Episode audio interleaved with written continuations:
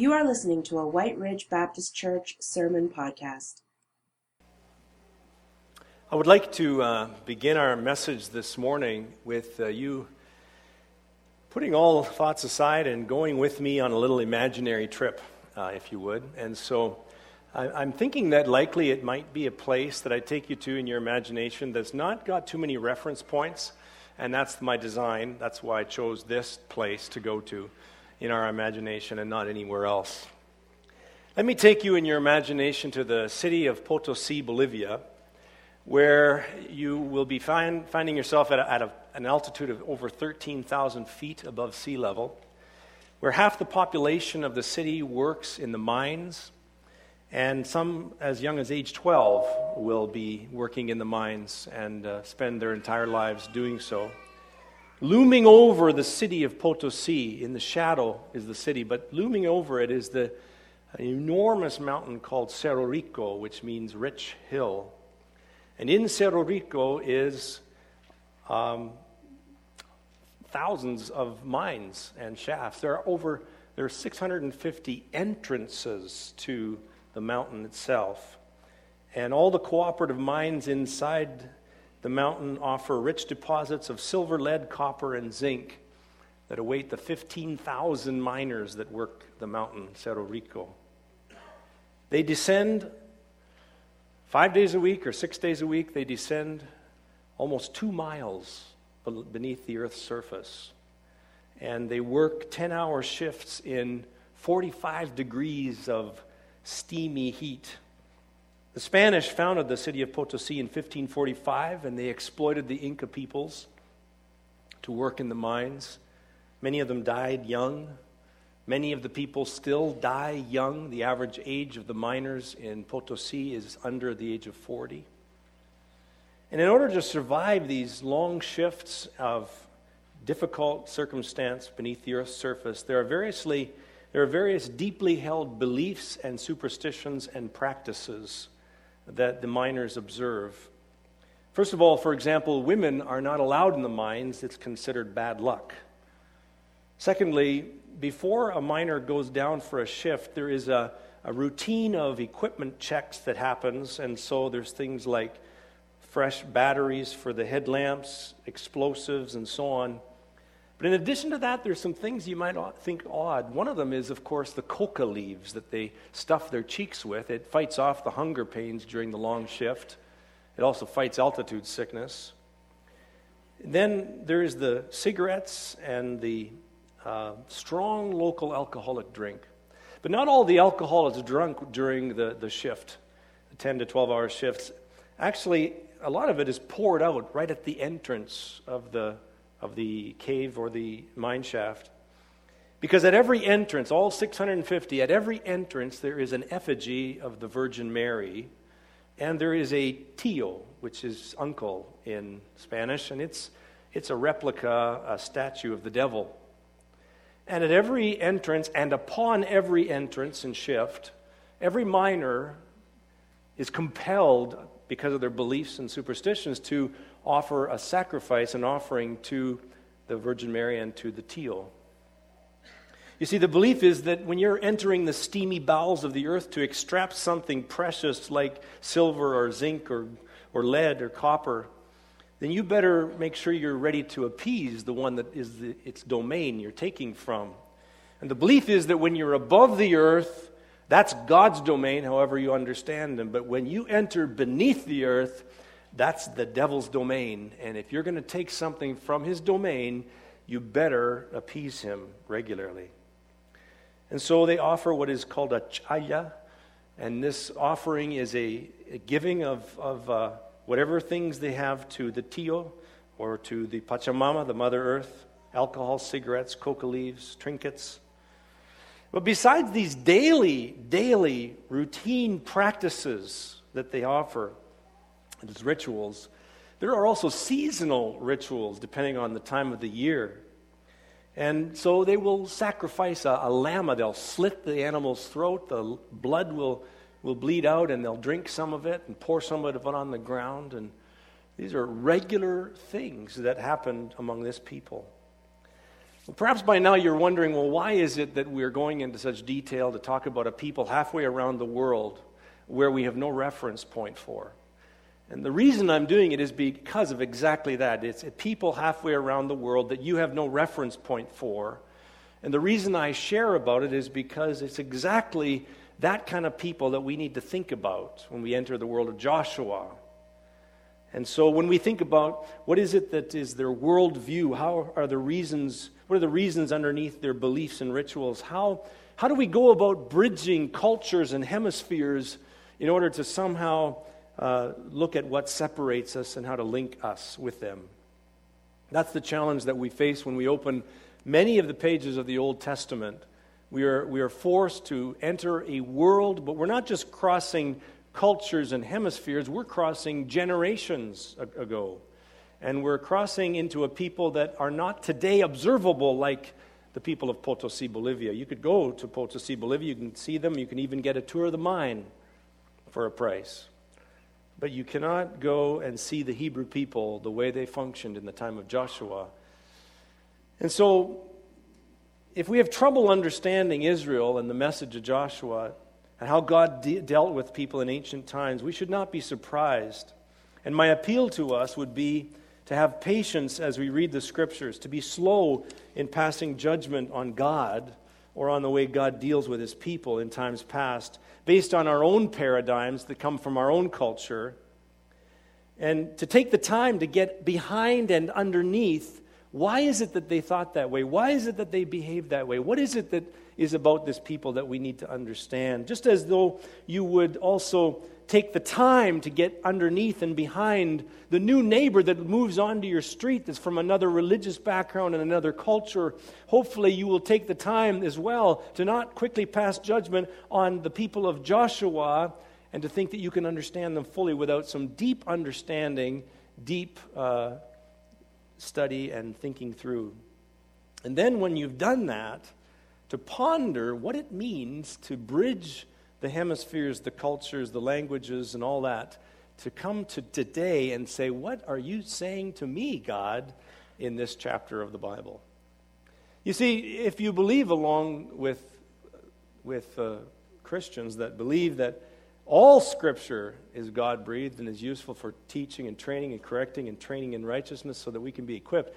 If you believe that all scripture is useful, the, the question that really kind of comes at us is when we open up some of these pages in Joshua God, what is useful here for me in this dividing up of the inheritance of each tribe of Israel? And so that is indeed the, the challenge that we face because we do come up against today in our passage some concepts that have no reference point in Canada in the 21st century. So, how is it that we look at the reference points or look at the, the customs and rituals and then take something that is for us? That's the challenge that we face today. And uh, would you take your Bibles now and turn to Joshua chapter 21? And in Joshua chapter 21, we're going to read just a few verses at the end of the chapter, verses 43 to 45. And I'm going to ask if you would stand with, with me and we'll listen to God's word together. Joshua chapter 21, beginning with verse 43. So the Lord gave Israel all the land he had sworn to give their forefathers, and they took possession of it and settled there. The Lord gave them rest on every side, just as he had sworn to their forefathers. Not one of their enemies withstood them. The Lord handed all their enemies over to them. Not one of all the Lord's great good promises to the house of Israel failed. Every one was fulfilled. May God bless his word. You may be seated. Now, I read that because it comes at the end of about five or six chapters of uh, material that we would look at and perhaps get lost in upon first reading. I read that as a summary of all that God did. And so now we're going to go back to chapter 15 and we're going to start to look at what it is that God did. And as a preface, you'll notice in your insert in your bulletin to the introduction that really the distribution of the land of Israel to the tribes reflect really the mercy and grace of God that the church of Jesus Christ is to reflect and to incarnate into this generation. That's what I want to argue this morning as we look at some of these foreign concepts. And so let's begin by thinking about the division of the land. And to do so, you'll, you'll see in chapters 15 to 19, there are all kinds of boundary lines and, and geographical markers that are described as the, the land is divided among the 12 tribes of Israel. When we talk about the 12 tribes of Israel, we are talking about the 12 sons of Jacob. And so we see them listed in Genesis chapter 49, just before Jacob dies. We read that he, he blesses each of his sons. And one by one, from the eldest to the youngest Reuben, Simeon, Levi, Judah, Zebulun, Issachar, Dan, Gad, Asher, Naphtali, Joseph, and Benjamin appear before him. And he blesses them. And, and actually, it's not just a blessing. In fact, sometimes it's a bit of a cursing, but it's a prophesying over him that child. And then what we see in Joshua is that kind of a fulfillment of that prophecy based on the inheritance they receive as the tribe that bears that son's name. And so we look at these 12 tribes, and just as a side, uh, there are. Uh, there is one tribe, Levi, of course, we'll talk about in a moment, that is the priestly tribe. They receive no allotment of land. And yet there are 12 portions of land that are distributed and di- di- divvied up. And, and how did we come up with 12? And uh, in spite of the fact that Levi doesn't get any, the reason is because Joseph has two sons, Ephraim and Manasseh, and they both get a portion of the land. And so there are 12 portions of land, but the Levites are spread throughout all the land in 48 different cities. We'll talk about that uh, in, our, in our another point. And we don't have time to get into too much detail, but um, I do want to take a moment to explain why is it that the first and eldest son doesn't get the first portion of land?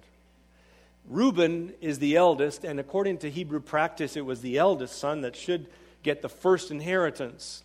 And in, in a quick summary form, if you looked at Genesis 35, you'd see that the reason Reuben doesn't get chosen first is because he, he forfeited his right because he slept with Jacob, his father's concubine, and, and, and forfeited the right to that. And he sinned against Israel. Um, another, the next two sons, Simeon and Levi, also forfeit their right. And you can read about it in Genesis chapter 34, where uh, Dinah is one of their sisters, and a Hivite man comes along and violates their sister, and in revenge, they convince all the Hivite men that if they're going to have Israelite wives, they have to be circumcised. So the entire town of men is circumcised, and then Levi and Simeon put on their swords and they go in the next day and they kill them all. All the men are slaughtered. Jacob is upset. God is disturbed. They lose their, they forfeit their, their right in this way. And yet, Levi, the priestly tribe, gets, gets the blessing back. And the reason is because in Exodus chapter 32, we see that during that golden calf incident, we see the Levites zealous for the holiness of God, and they are restored in that way. Now, I know I'm running really fast here, but I'm trying to just kind of give you a, an understanding of why some of this order takes place the way it does. So let's take a look at chapter 15 now. And you'll notice in chapter 15 at the beginning that the first allotment goes to the tribe of Judah. They're the fourth in line, as I said. And the word allotment is actually very, uh, very wisely chosen because it's, it's based on the casting of lots. It's based on this, this ancient practice, not just among Hebrew, but other peoples, where there was, to the best of our understanding, uh, one or two containers and there were certain stones put in the containers, and the faces of the stones had marks on them, either paint or something. And then the, the containers were shaken, poured out on a lap or on the ground, and then the stones would decide then who was the tribe next to be chosen or in what order they were chosen.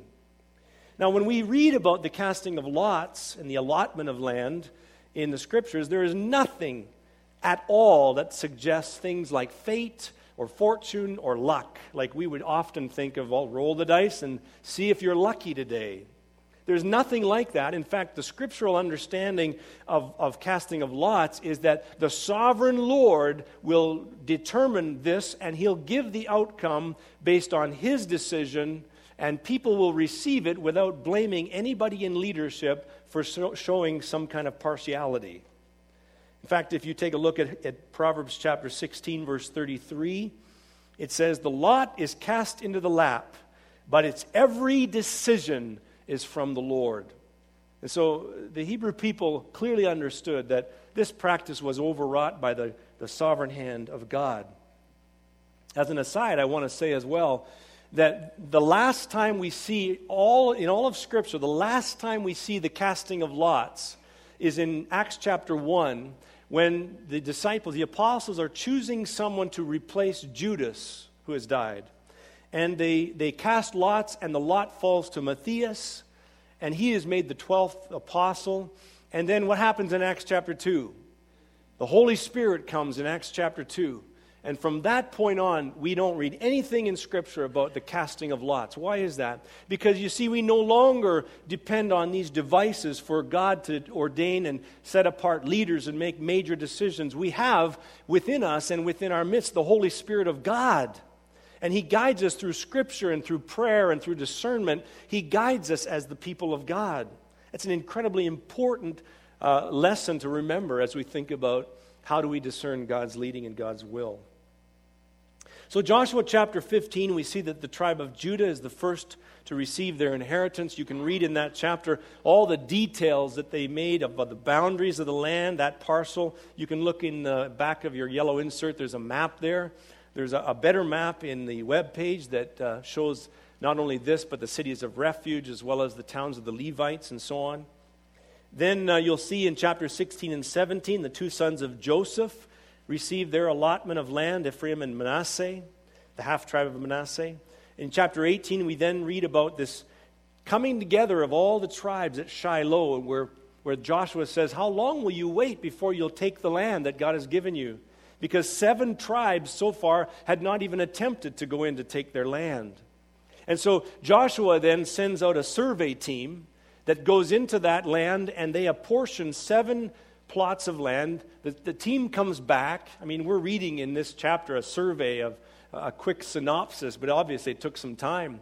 The survey team comes back and, and shows the map of the seven allotted portions, and then they draw lot again. They, they cast lots, and the first lot falls to Benjamin, then Simeon, Zebulun, Issachar, Asher, Naphtali, and Dan. You can read all about that in chapters 18 and 19. So by the end of chapter 19, all of the inheritance is divided up, all the land is ready. And, uh, and then the, the, tribes are responsible to go in and take the land. Now, what I find, find particularly noteworthy, and if you have your Bibles open, I, I'd encourage you to read with me, is that in every one of the cases of the 12 tribes, not one tribe received their full inheritance. Every one of the tribes somehow compromised or did not enter into all that God had for them. We'll start with chapter 13. And chapter 13, we're talking about the two and a half tribes that settled on the east side of the Jordan. And what does it say? It says this in verse 13 of chapter 13. But the Israelites did not drive out the people of Geshur and Maakah, so they continue to live among the Israelites to this day. So they just made peace with their enemies somehow, and they cohabitated on the land. Even though, if we look later on in the book of Judges, you will find that having made peace with the enemy, later on it comes back to bite them. And these two and a half tribes are the first ones to be attacked in the book of Judges. Then we go on to chapter 15, and we're looking here at the tribe of Judah. Look at verse 63. It says, Judah could not dislodge the Jebusites who were living in Jerusalem. To this day, the Jebusites live there with the people of Judah. They were unable to dislodge them, they, they just made peace with them. Chapter 16, verse 10, talking about the Ephraimites. They did not dislodge the Canaanites living in Gezer. To this day, the Canaanites live among the people of Ephraim, but are required to do forced labor. So they made this pact where they said, okay, we're not going to kill you, but you're going to work for us. And again, that slave people rise up against Israel later on in the history. Chapter 17, beginning in verse 12, it says, Yet the Manassites were not able to occupy these towns, for the Canaanites were determined to live in that region. However, when the Israelites grew stronger, they subjected the Canaanites to forced labor, but did not drive them out completely. And we could go on, but if you wanted to really see a summary of it, take a look at Judges chapter 1. It goes through all the tribes, and it shows how every tribe does not fully possess their possessions, what God had promised their father Abraham for them. Now, for me, the take home lesson from this, the clearest application for us today, is that even as our banner says at the front from Ephesians 1 3, that we are blessed with every spiritual blessing in Christ the fact is that we're not living to the fullest capacity of what God has given us in Christ. That's the lesson that we receive. In other words, that we're not fully enjoying the security of being loved with an everlasting and unconditional love. We're not fully established in His mercy and grace so much that we are reflecting and passing that grace on to others as servants of Christ Jesus. We don't fully have the capacity when we pray to see the power of God come down and we see answered prayer in an incredible way. We do not fully uh, experience the gifts of the Holy Spirit through our lives and service in the way that we believe God has available for us. You could point to any area of the Christian life living and you could say, I'm not fully walking on and possessing the inheritance that I have in Jesus Christ. That's the lesson of that. Now, you might say that's very discouraging, but I don't find it discouraging to read about the 12 tribes and their inability to possess fully what God had given them, I find it encouraging. Because I know that as long as we live on this earth, we're going to reflect the 12 tribes to some degree. Some of us that may grow stronger in faith and in, and in, in hope in God will be like the Calebs who can take the giants on and dispossess them, but not fully take all the land, even in Caleb's situation. But the fact is that as long as you live in this body, as long as you live on this earth, there will be more growth needed in your life to fully experience all that Jesus has for you. And so the prayer that we want to pray is God, increase my capacity for love, for service, for grace. Increase my capacity, like the Jabez prayer. And that's why when we go to Ephesians this winter and we open up the, the pages of Paul in Ephesians, twice in Ephesians, Paul just drifts into prayer. And if you read the prayer requests of Paul, they're not for, for Aunt Sally and, and somebody else's you know, sickness. They're, they're, they're all these incredibly capacity prayers that you might grasp how wide and long and high and deep is the love of God. And that you might know this love that surpasses knowledge, by the way. I mean, he's going on to these capacity praying that we're going to look at this winter. Because that's how we ought to pray for each other and for ourselves. God, there's so much more for us. I want to walk in that. I want to experience that, Lord. Increase my capacity. Let's move on to the second point. The second concept that's found in this scripture is foreign to us. We don't have a reference point for it. When the Bible talks in chapter 20 of, of, this, of this passage about the cities of refuge, we need to go back and we need to understand that cities of refuge were needed in the time of Joshua because of the common beliefs and practices of the land. We've talked about this before. We've talked about blood retribution. That it was the responsibility, not the right, it was the responsibility of the next of kin, of someone who was murdered, for you to go, therefore, and seek justice and murder in return. That was the way the cultures functioned. It was this retribution policy. And then, so in order to keep balance, in order that, that uh, the innocent would not die because of, of family that is seeking vengeance, God created cities of refuge. And he says that there were to be six of them spread out through the east and the west side of the Jordan River. If you look at Numbers chapter 35, we see this in verse 9, it says, Speak to the Israelites and say to them, When you cross the Jordan into Canaan, select some towns to be your cities of refuge, to which a person who has killed someone accidentally may flee. They will be places of refuge from the avenger, so that a person accused of murder may not die before he stands trial before the assembly. And he goes on to tell about where they should be located and so on. And so in Joshua chapter 20, we see the fulfillment of that in, that we read in Numbers 35. Three on the east side, three on the west side. The, the law of Moses stated that the roads to these cities of refuge had to be very clearly maintained. Signage had to be along the roads so that anybody fleeing from an avenger could be able to find the city of refuge and get inside the gate safely. Because if you were one meter outside of the gate, you were slaughtered, and no law would, would attack the, the avenger. And if you were inside the gate, that people were going to protect you until you stood trial. What a foreign concept for us to understand. But you can imagine in that culture, two men working alone somewhere, an axe head flies off of a handle and lodges in someone's head. He bleeds to death.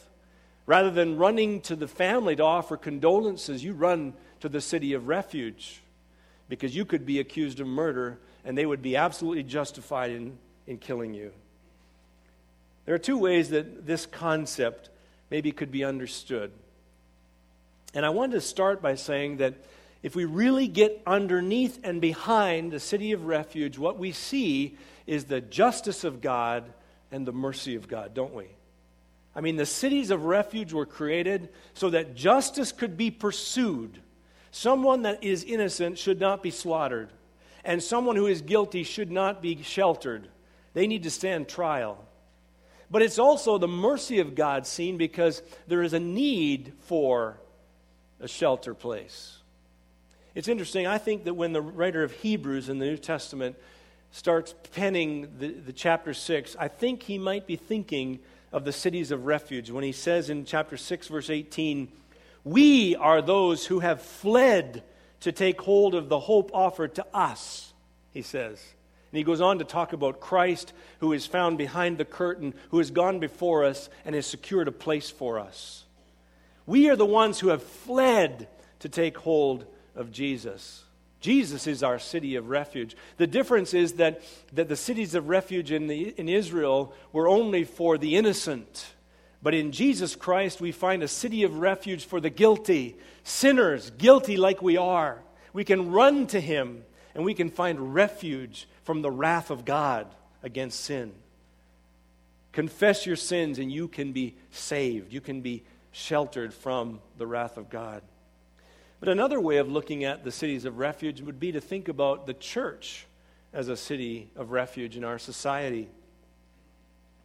And again, if we think about that, the mercy and the justice of God should be what we're all about. We really should be. We should be thinking about how it is that our church is a shelter, a safe place. You know, I could, I could, I've met people over the years that, that would tell you that the church is the last place that they would consider safe. We have not done well, church, We've not done well at communicating that we love sinners and we hate sin. We've not done well at that. The message is conveyed so obscurely that people who are caught in various sins in this world get the message that you're not welcome here. We don't like your type.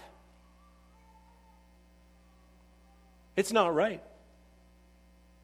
It's not reflecting God in his justice and in his mercy that receives sinners. One of the commentaries that I read, Robert Hubbard, talks about a safe church. He says four things. First of all, he says it's primarily concerned about today and tomorrow, not yesterday.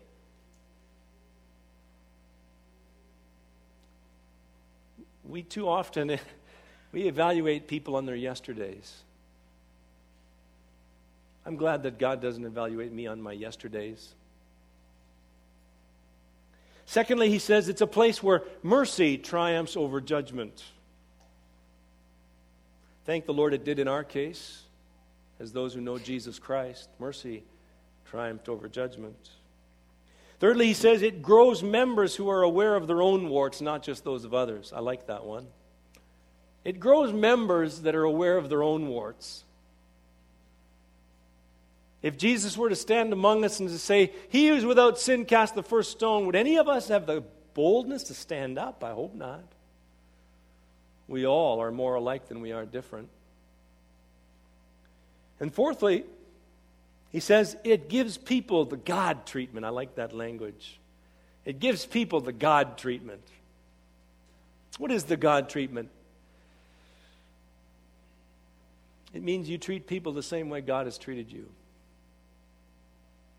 I mean, that just, that just disarms all of us. How merciful God has been to us.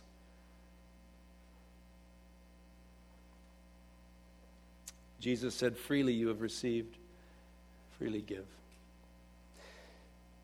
And so, this, this concept of the cities of refuge is an important one that we need to think through. How do we become a safe place as a church? The third concept, also rather foreign, is this town of the Levites that we looked at. In chapter 21, it's talked about. And in chapter 21, it talks about the 48 different towns that are to be divided up to be the towns of the Levites.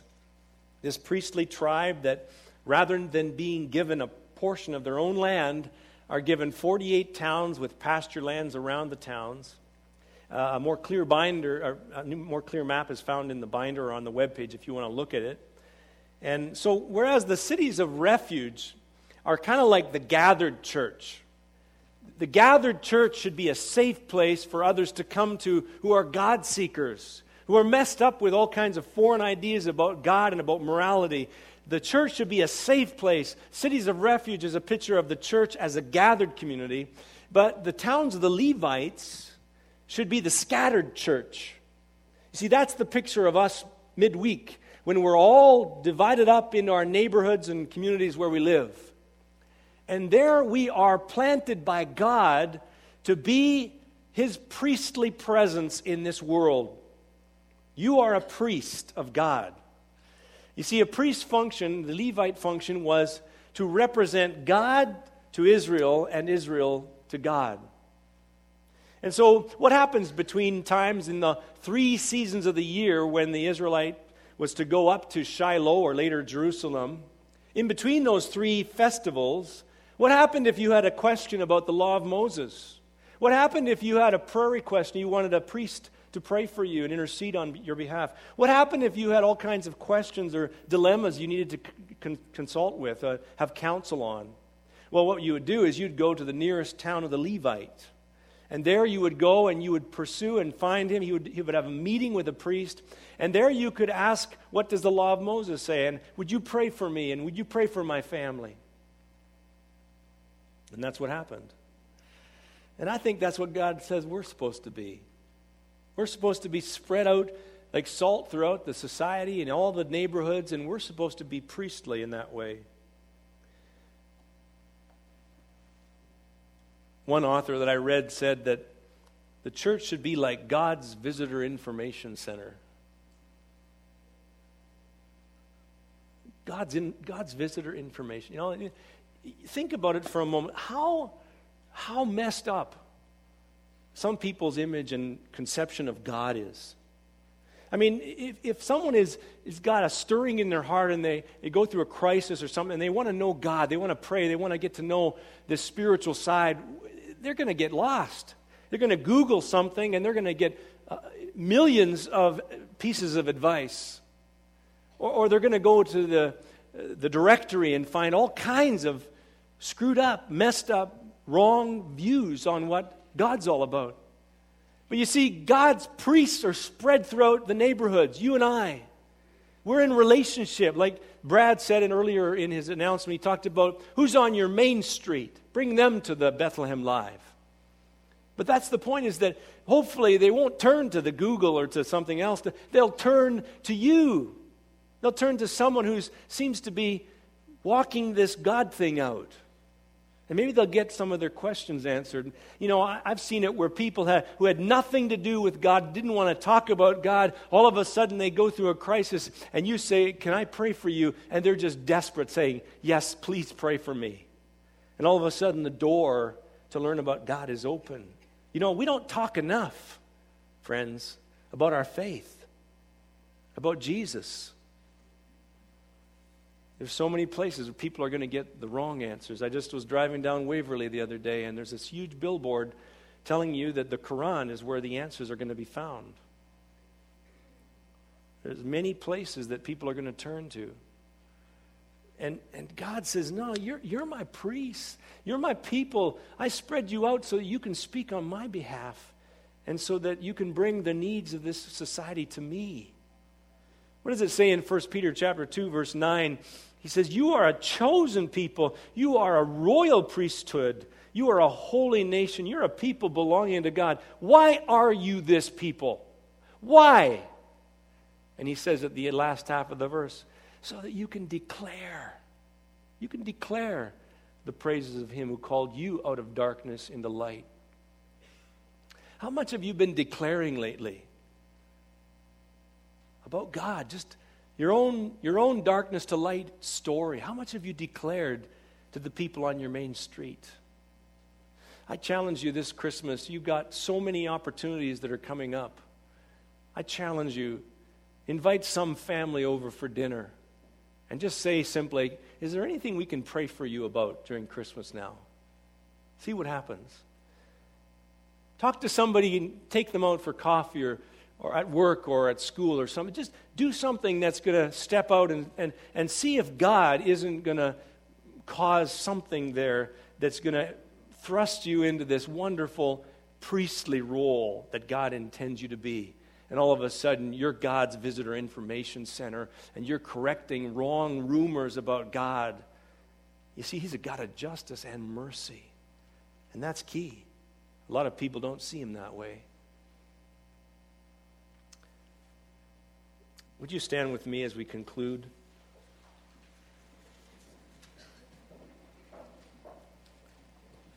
And uh, let's ask God to seal in our minds and hearts whatever this message was meant to be for you as the Holy Spirit applies it. And let me just read a poem to you as I begin my prayer. It's an anonymous poem. I, it says, If this is not a place where tears are understood, where do I go to cry? If this is not a place where my questions can be asked, where do I go to seek? If this is not a place where my feelings can be heard, where do I go to speak? If this is not a place where you'll accept me as I am, where do I go to be? If this is not a place where I can try to learn and grow, where can I just be me? If this is not a place where tears are understood, then where do I go to cry? Well, Father, our God, we, we come to you this, this morning and we just acknowledge, Lord, that we've not done well at possessing all that you've given us, at living to our capacity in Jesus Christ. And we thank you that your grace is abundant and fills up all that we're lacking. We also want to thank you, God, that, that you're so gracious and, and patient with us because we haven't done well at making our homes or our lives or our church family a welcome and safe refuge for sinners. That we send a mixed signal sometimes and people don't really get to know the God of mercy and justice. But please help us, O oh Lord, to be accessible enough so that we can know the ones you call to us. And Father, as you spread us out during the week in all of our neighborhoods and workplaces and schools, even this week, Lord, we count on you to show us who it is that you want us to minister to. Give us eyes to see, ears to hear, hearts to respond, to just offer a word of encouragement, a prayer. And Lord, may you send us the ones that are, that are seeking you. So, Father, we thank you for your word this morning, and we thank you for this service of worship. And we now ask you to dismiss us. That may the, the love of God our Father, the grace of our Lord Jesus Christ, and the fellowship of the Holy Spirit be with each one of us In Jesus' name we pray. Amen. People of God, go in his peace.